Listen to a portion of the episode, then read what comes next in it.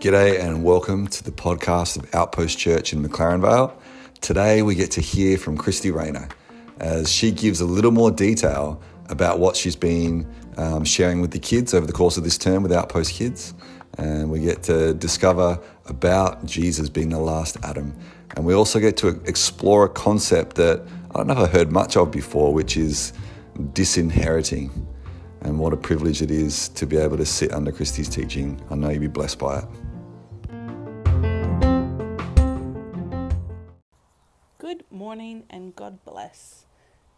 I just want to take a look at a bit of scripture and um, I guess chat and share through some things that really stood out to me from it. And it's it's partly a um,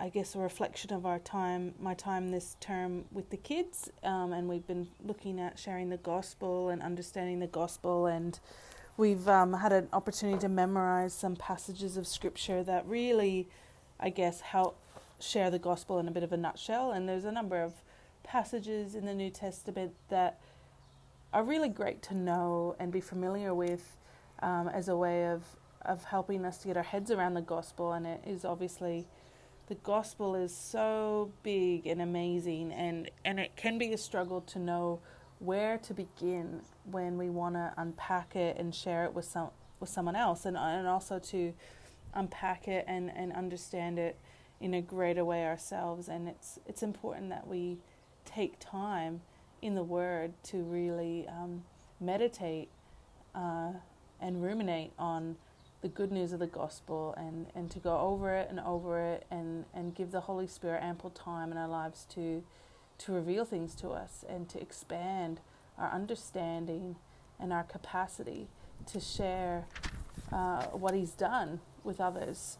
And so I just want to, I guess, encourage us to be doing that together and to be asking God for opportunities to share the gospel, especially as we, we come towards Christmas. You know, there can be greater opportunities to share about faith and share the hope that we have. And, and we are exhorted in Scripture to always be ready to give a reason for the hope that we have. And I think it really is helpful to know different passages of Scripture that that we can go to with someone else and read them with that person or paraphrase it that this is the gospel this is the message and it's not always what people have thought and and presupposed that it is and we want to be there and ready to um, share the good news and one passage that gets me really excited and and really jumps out to me is such a powerful illustration and, and a fresh insight into the gospel is in Romans chapter 5. And I'm just going to read this um, passage from Romans 5, verse 12 to the end of the chapter. And I'm reading the contemporary English version, which is a bit different. It's a little more simplified. It seems sounds a bit like the Good News, um, the Good News Bible. Um, so let me read, verse 12. Adam sinned, and that sin brought death into the world. Now everyone has sinned, and so everyone must die. Sin was in the world before the law came, but no record of sin was kept, because there was no law. Yet death still had power over all who lived from the time of Adam to the time of Moses. This happened, though not everyone disobeyed a direct command from God, as Adam did. In some ways, Adam is like Christ, who came later. But the gift that God was kind enough to give was very different from Adam's sin. That one sin brought death to many others. Yet, in an even greater way, Jesus Christ alone brought God's gift of kindness to many people. There is a lot of difference between Adam's sin and God's gift. That one sin led to punishment, but God's gift made it possible for us to be acceptable to Him, even though we have sinned many times. Death ruled like a king because Adam had sinned, but that cannot compare with what Jesus Christ has done. God has been so kind to us, and He has accepted us because of Jesus. And so we will live and rule like kings. Everyone was going to be punished because Adam sinned. But because of the good thing that Christ has done, God accepts us and gives us the gift of life. Adam disobeyed God and caused many others to be sinners. But Jesus obeyed him and will make many people acceptable to God. The law came so that the full power of sin could be seen. Yet where sin was powerful, God's kindness was even more powerful. Sin ruled by means of death, but God's kindness now rules, and God has accepted us because of Jesus Christ our Lord. This means that we will have eternal life. Amen. I think it's really helpful this comparison between Adam and Christ, and uh, in some translations it, it it says that Jesus is the last Adam. And you know, if we look at what happened with the first Adam, you know, through that one man, he was a representative of all of humanity. And through him, through his failure, sin entered basically into the DNA of humanity. And that every person, even if they hadn't directly disobeyed a command like Adam did, death still ruled and sin reigned in, in people's lives. And, and there was this bent towards evil and to doing things our own way. And, and then the law came in, which helped, I guess, highlight um, the fact that sin was ruling. Um, and and I guess it, it created greater sense of the need and the depravity of of humanity. Um, and I've often thought, and I'm I'm sure I'm not alone in this, that it seems really unfair that why should one person failure affect all of humanity? Is that fair? Um, and whether we think it's fair or not, that is what happened. And, and, and Adam was the father of us all. And just like genetic information is passed down from generation to generation, which is perhaps not fair either. We we we have no choice whether we get brown hair or black hair or blue eyes or brown eyes. We inherit that from our forefathers and it's passed down. And in the same way, you know, Adam is the father, like it or not. He was the father of humanity and and we are inheritors of what he brought and, and what he did and, and we had no choice in that um, but that's just the way just the way humanity works the way you know father begets son and and we pass down from from father to child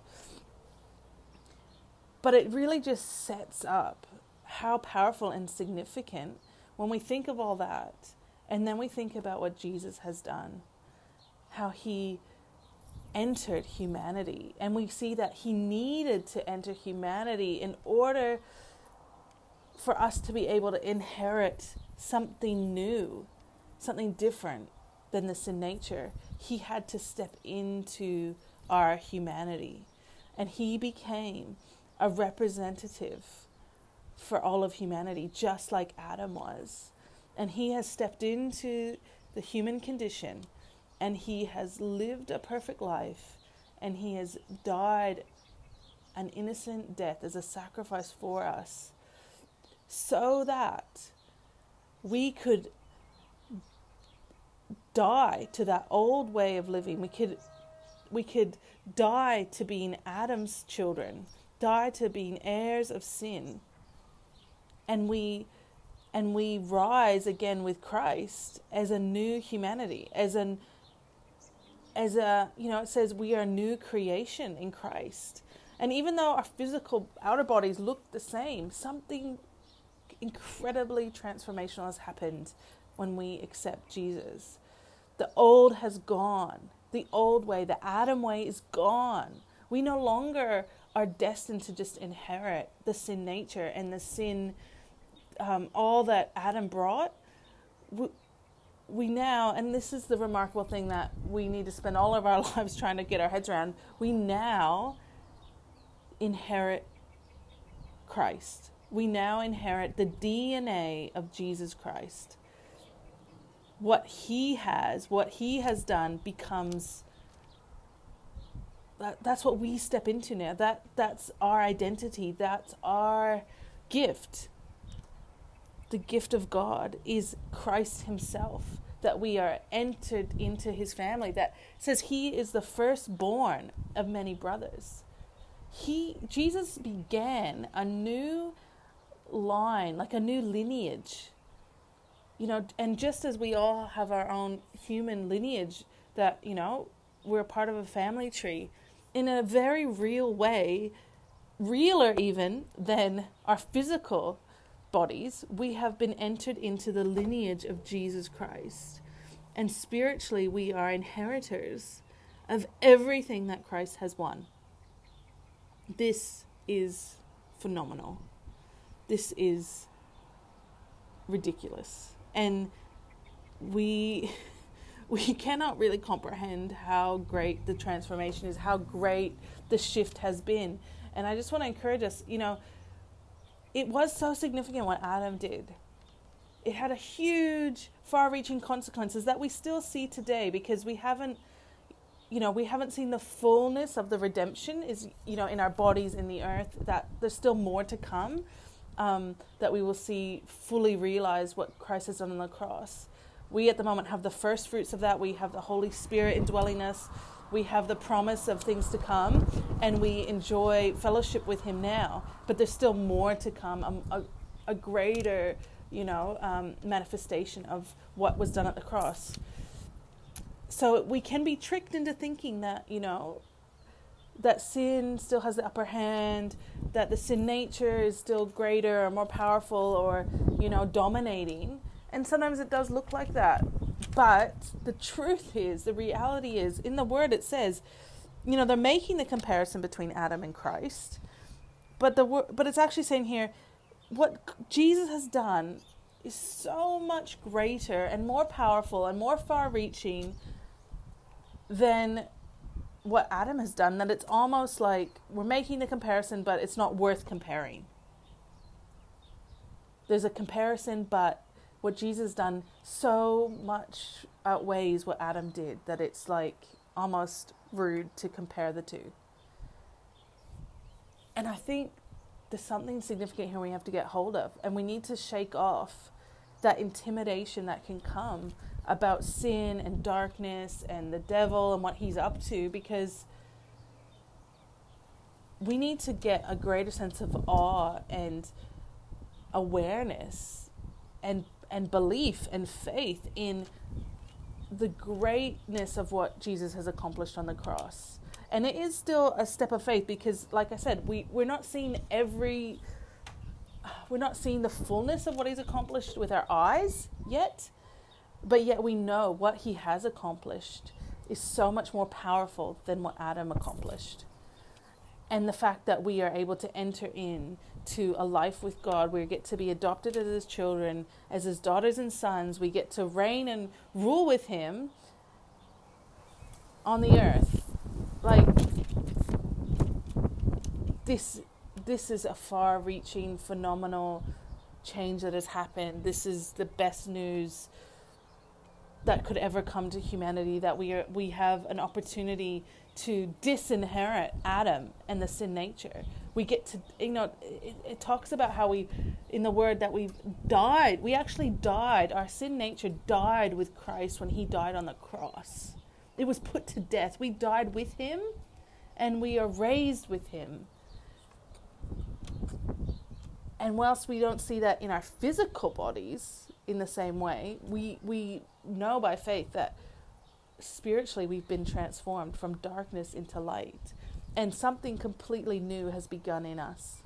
We are children of Christ. We are children of God now. We're not children of Adam. He has made us a new creation by his blood. And we don't want to be dismissive or underplay the impact that that has. And, you know, the enemy wants to seek to keep us in a place of thinking that we are still under Adam because that's his only real tool that he has to use against us is to keep us in ignorance um, about what has taken place here, to keep us under his thumb, to keep us under his power, um, even if it's just by means of deception and by lack of understanding how great our freedom truly is and and how how much we are capable of in Christ now and and that we can walk in freedom freedom from sin and condemnation and shame. We can walk in power and authority as we proclaim God's word and we we pray according to his will that we will see things shift that that our eyes would be lifted um, from earthly things to heavenly things, that we would see as God sees, that we'd walk in step with Him, that we'd walk by faith and not by sight. We would not let what we see with our eyes discourage us and bring us down, but we continue to feed on the Word and to abide in the life with the Spirit and, and allow Him to teach us and to lead us into all truth and to counsel us. We need to give ourselves to Him, to the counsel of the Holy Spirit, to the truth in the Word um, and have our minds renewed daily because there is a battle going on.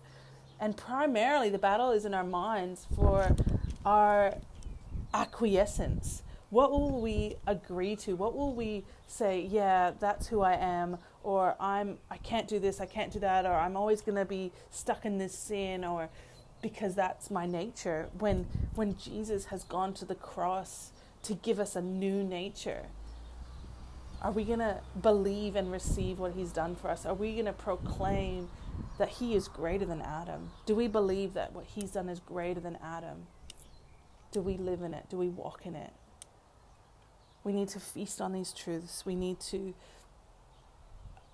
acquiesce to Jesus and what he's done. We need to say, I submit to this. I submit to this new reality. I submit to this truth. Lord, teach me how to walk as your child teach me your ways. Because we have to unlearn the ways of Adam and learn the ways of Christ. And we get to cooperate with him because he doesn't want just robots. He wants us to learn to lean in on him and to learn to walk in his ways. But it's important that we start from a place of belief that we are a new creation in him and that we have inherited the things of Christ and we have disinherited the things of Adam. And this is so fundamental for us to walk out our Christian life uh, in, a, in a place of, of triumph. And triumph doesn't always look like everything's perfect in our lives, but a sense of we're triumphing in the spiritual because of what Jesus has done. Victory has been won. And we are co heirs with Christ now. This is good news and we need to believe it.